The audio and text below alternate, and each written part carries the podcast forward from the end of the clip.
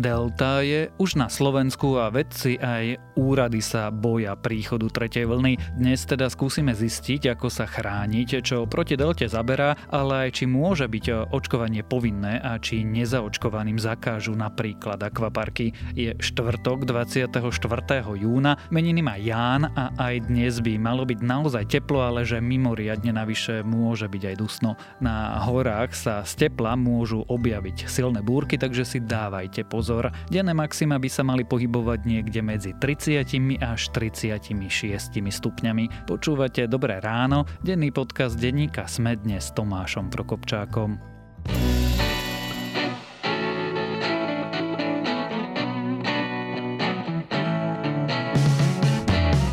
Viete, ako sa kupuje elektromobil? Má zmysel pýtať sa na životnosť batérie? Moje meno je Michal Sabo a spolu s mojimi hostiami prinášam v podcaste za volantom rady, tipy a tajomstvá o elektromobilite.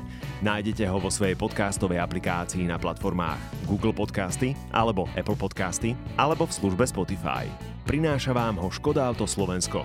Všetky diely sú na adrese zme.sk lomka za volantom. Vedeli ste, že magnézium je esenciálny mikronutrient a významný intracelulárny katión? Nie? Nevadí. Stačí vedieť, že magnézium je dôležité pre každú bunku vo vašom tele. Doplniť si ho môžete s prírodnou minerálnou vodou Gemerka. Gemerka. To najlepšie magnézium a kalcium zo slovenského krasu.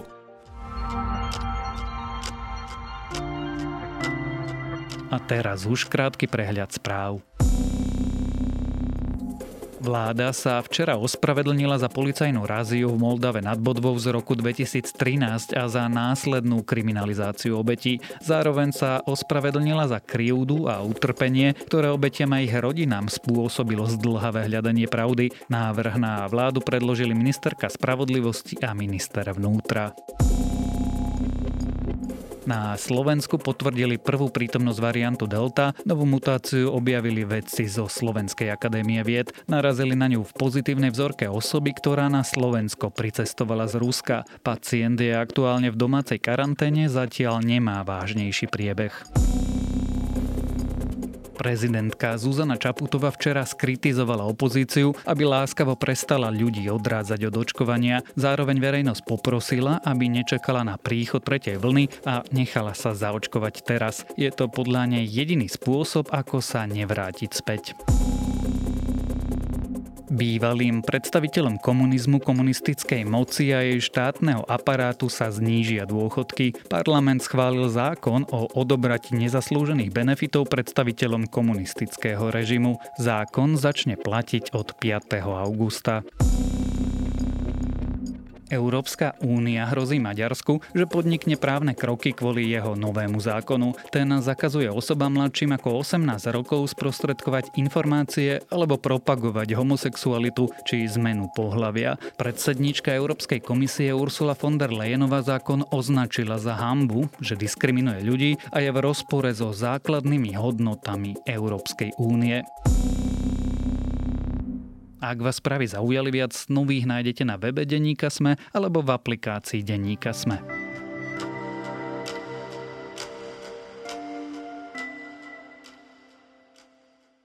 Už sme si chceli oddychnúť, tešili sme sa na pokojné leto a potom nám koronavírus znovu zmutoval. Včera úrady potvrdili, že variant Delta, infekčnejšia a rýchlejšie sa šíriaca mutácia koronavírusu je už aj na Slovensku a že jediná účinná obrana je len a len plné zaočkovanie. Či teda vakcíny fungujú, či nás čakajú obmedzenia, či dostanú zaočkovaní nejaké výhody a či vlastne nebude napokon očkovanie proti koronavírusu povinné, sa budem dnes pýtať reportéra denníka SME Michala Katušku. Epidemiológovia sa zhodujú, že na jeseň nám hrozí tretia vlna pandémie a ani včasnými opatreniami na hraniciach jej celkom nedokážeme zabrániť.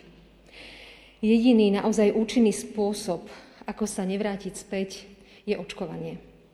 Na rozdiel od prvých dvoch vln pandémie, dnes môžeme povedať, že byť infikovaným v tretej vlne už nebude len otázka náhody alebo neopatrného správania sa, ale z veľkej časti to bude otázka voľby, otázka rozhodnutia každého z nás.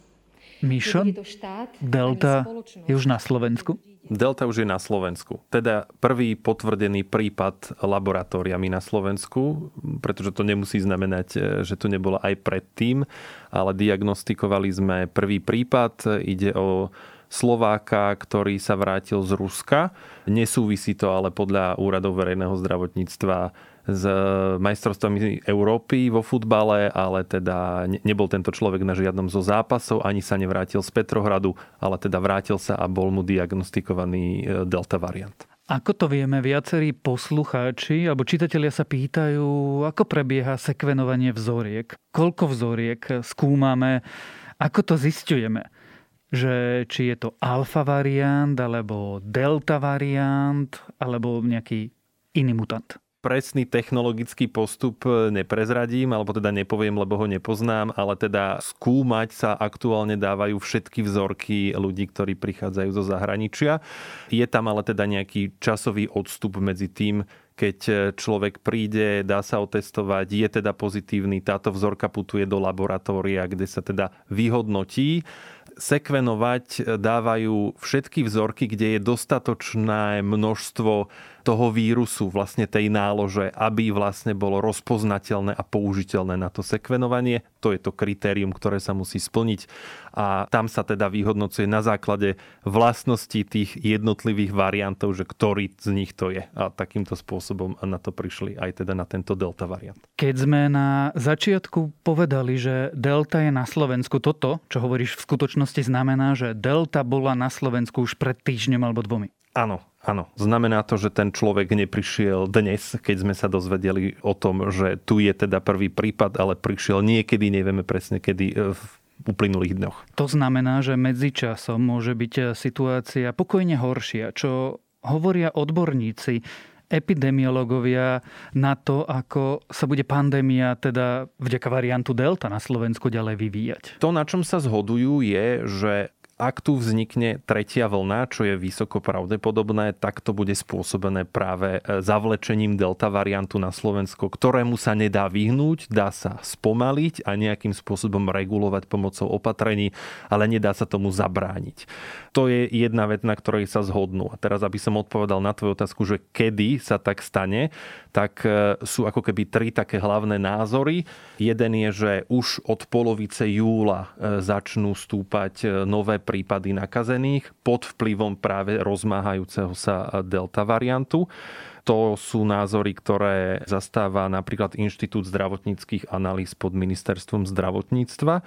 Potom sú tu e, názory iných analytikov, ktorí hovoria, že môžeme nástup delta variantu očakávať až v auguste, pretože od polovice júla sa podľa tejto teórie začnú vrácať masívnejšie prví dovolenkári zo zahraničia naspäť na Slovensko, plus inkubačná doba a e, nejaký čas na zavlečenie a rozšírenie toho vírusu potom v tých daných komunitách, čiže vychádza to tak niekedy na začiatok augusta.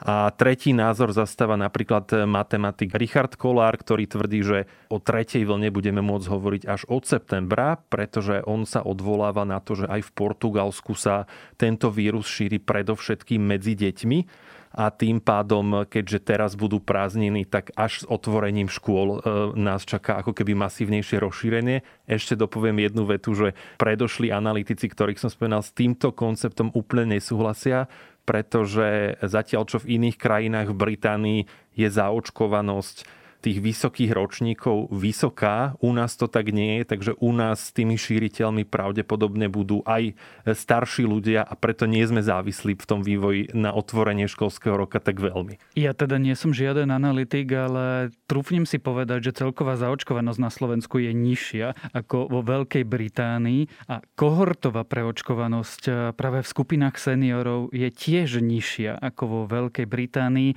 čiže čo, my budeme mať problém všade, nie len u detí? Toto je pravda, čo hovoríš, ale keďže ten nástup toho delta variantu na Slovensku nevieme ešte zasituovať a teda hovoríme o nejakom horizonte mesiaca až dvoch, tak e, tým pádom podľa niektorých prognóz my v čase nástupu delta variantu môžeme mať vyššiu zaočkovanosť na tom, v tom bode 0, ako mala napríklad Británia, keď sa tam prejavil delta variant. Toto tvrdia napríklad dáta bez patosu.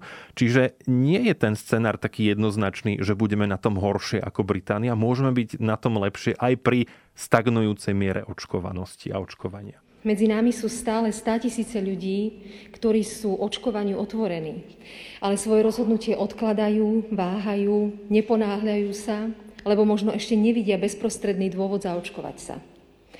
Obraciam sa preto priamo na vás.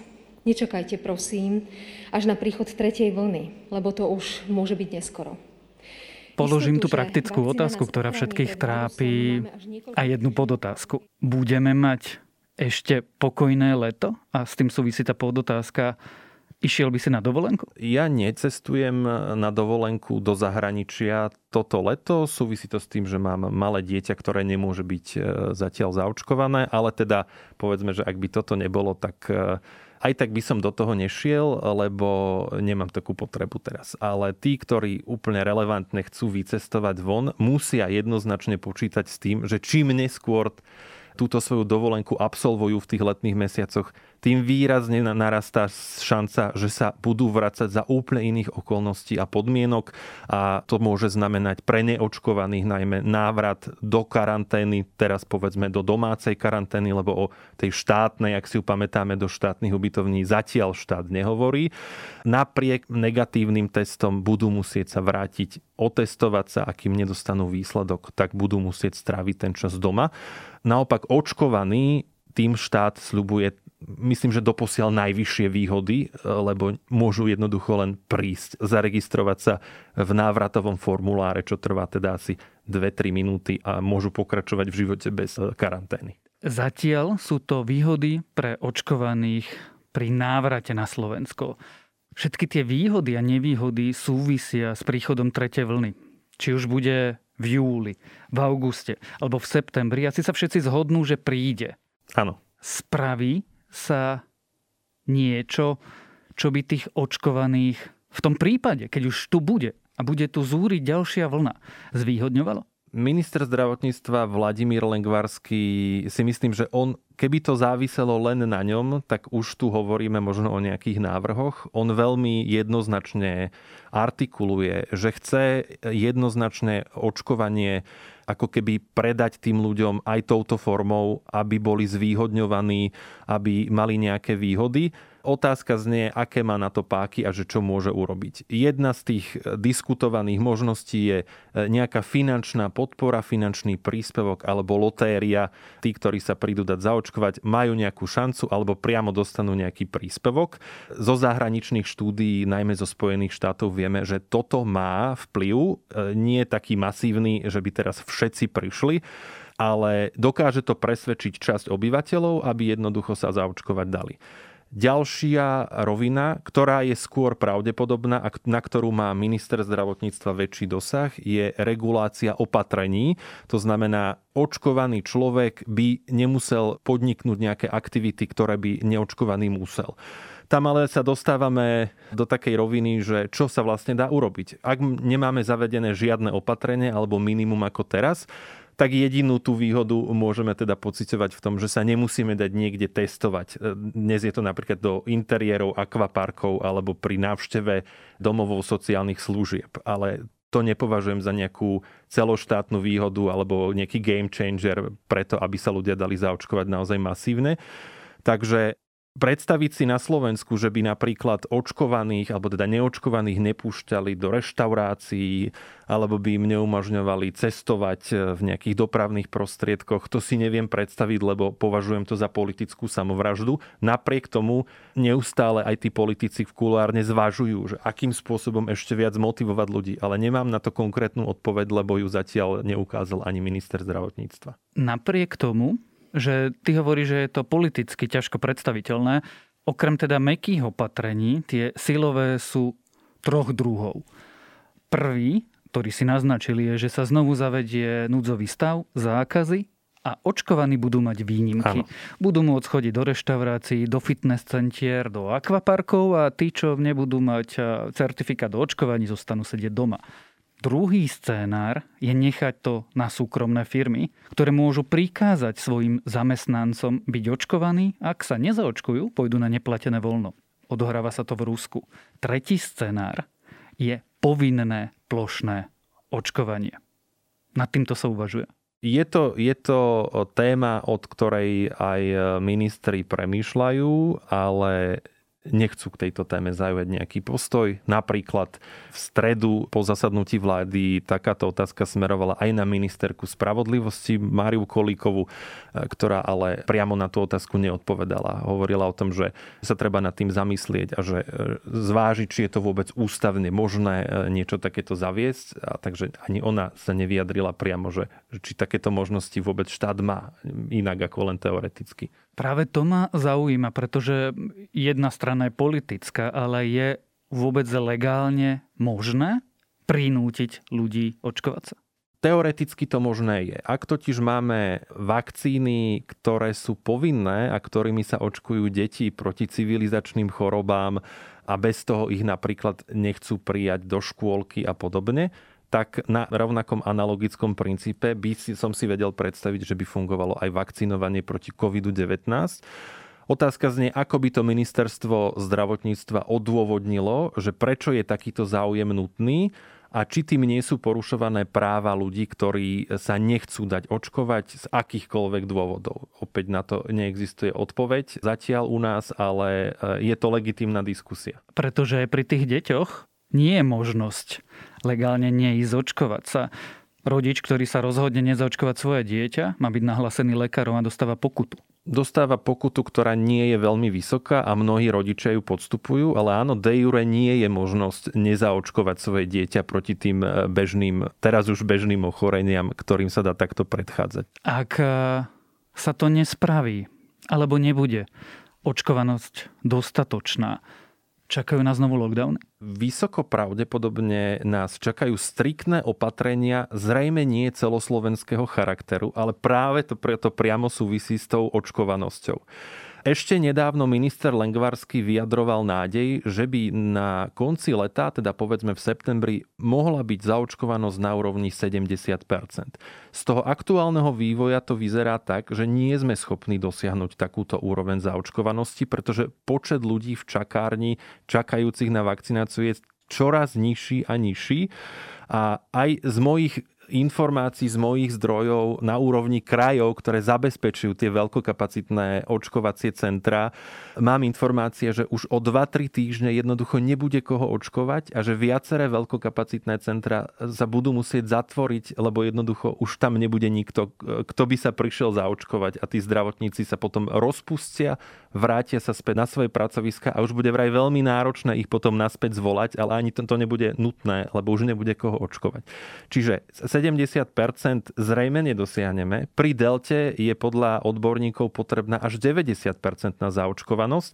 A toto keď dám dokopy a odpoviem na otázku, či bude lockdown, tak je vysoko pravdepodobné, že najmä v regiónoch, kde je očkovanosť najnižšia, to je najmä východné Slovensko, tak tam jednoznačne je pravdepodobné, že v septembri, v oktobri e, tie čísla prinútia e, regionálne úrady verejného zdravotníctva aj úrad verejného zdravotníctva zaviesť prísne opatrenia, a môže to mať fatálne následky pri vlastnostiach toho delta variantu pre tú časť najmä starších ľudí, ktorí sa dovtedy nezaočkujú druhou dávkou. Je dôležité si uvedomiť, že úroveň zaočkovanosti na Slovensku je jedna z najnižších v rámci krajín Európskej únie. Keď sa porovnáme iba s našimi susedmi, s Českom, Maďarskom, Polskom, všetky uvedené krajiny majú vyššiu mieru zaočkovanosti ľudí ako my na Slovensku. Ľudia na Slovensku predsa nie sú menej uvedomelí, menej zodpovední ako občania iných krajín. Chcem vás preto poprosiť, ak váhate, prípadne očkovanie odkladáte, urobte tak čo najskôr.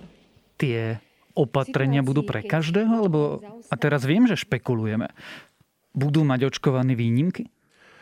Neviem na to odpovedať. E, mali by mať výnimky, ak, e, respektíve štát by to mal oznámiť už teraz ako formu motivácie, že ak sa teraz dáte zaočkovať, tak nie len e, z vlastnej nejakej snahy o bezpečnosť a ochranu vlastného zdravia budete chránení pred vírusom, ale zároveň získate ani by som to nechcel nazvať benefit, ale jednoducho tým, že sa prestávate byť nebezpečný pre ostatných, tak získavate možnosť žiť aspoň čiastočne normálny život. Viem si predstaviť napríklad nosenie rúšok aj očkovaných, pretože aj oni podľa niektorých štúdí nie je dokázané, že nemôžu byť šíriteľmi alebo teda nositeľmi toho ochorenia, ale e, nemal by byť napríklad pre nich zakázaný nejaký vstup do niektorých interiérov a služieb, napríklad, že by sa nemohli dať ostrihať, keďže oni už nepredstavujú to riziko primárne. Po tom všetkom, čo sme si teraz povedali, ti položím dve otázky a jednu som už raz položil, ale inak. Ty si myslíš, že by očkovanie malo byť povinné? Ja si nemyslím, že by očkovanie malo byť povinné. Snažím sa porozumieť názoru ľudí, ktorí očkovanie odmietajú, povedzme z dôvodu, že tú vakcínu považujú za novú alebo nepreskúmanú a môže mať nejaké siahodlhé, dosiaľ nezistené dôsledky. Ale toto slobodné rozhodnutie by malo zostať na tých ľuďoch, či áno, či nie. Nemali by byť k tomu donútení. Ale toto ich rozhodnutie by malo byť ruka v ruke nesené s istou konsekvenciou toho rozhodnutia. Čiže ak ja som neochotný z akéhokoľvek dôvodu podstúpiť, povedzme, riziko nechať sa zaočkovať, potom nemôžem mať niesť tie výhody ako ostatná časť populácie, pretože predstavujem oveľa vyššie riziko ako tí ostatní. Ty sám si zaočkovaný? Ja som zaočkovaný. A rozprávali sme sa o tom, že očkovanie je momentálne jediný nástroj, ktorý máme. Keď sa pozrieme na čísla k dnešnému dňu, máme zaočkovaných zhruba 36% populácie. Tretia vlna prichádza. Ako dopadne? Zvládneme ju? Myslím si, že všetci zaočkovaní tretiu vlnu prežijú vďaka očkovanosti, ktorá im dáva 90% ochranu a ešte vyššiu ochranu pred šancou, že e, budú hospitalizovaní alebo nebodaj ešte horšie. O ostatných ľudí nemôžem niečo takéto jasne vysloviť. Oni sa sami, pokiaľ sa môžu dať očkovať a neurobia to, vystavujú riziku, že tá tretia vlna bude mať pre nich drastickejšie následky a keď nie pre nich, tak pre ich blízkych, ktorí nie sú zaočkovaní. Napokon viacerí vedci povedali, že ľudia sa buď nechajú zaočkovať, alebo sa tak či tak nakazia, o delta variante, ktorého prítomnosť je potvrdená už aj na Slovensku a o tretej vlne pandémie sme sa rozprávali s reportérom denníka SME Michalom Katuškom. Užite si leto s novým Hyundai Santa Fe vo výbave Smart. Automatická prevodovka, bezkľúčové otváranie, 18-palcové zliatinové disky, výkonný motor a špičkové bezpečnostné prvky v mimoriadne komfortnom Hyundai Santa Fe môžete mať teraz už od 35 tisíc eur. Dohodnite si testovaciu jazdu v Autopolise na Panonskej, Račianskej alebo na Boroch, alebo navštívte www.autopolis.sk.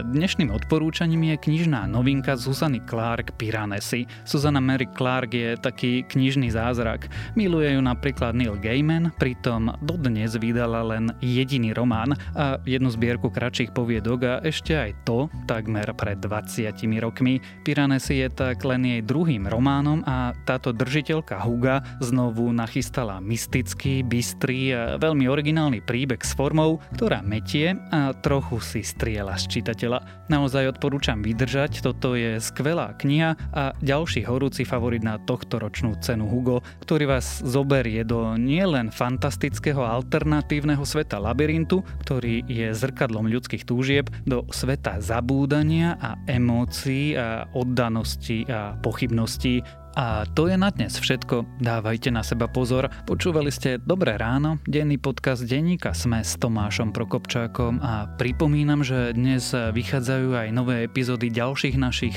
podcastov. Index bude o dovolenkovej sezóne a o tom, ako neprísť o peniaze, ľudskosť bude o školách, šikane a o mentálnom zdraví žiakov a Quantum Idei sa pozrie na filozofiu pána prstenov.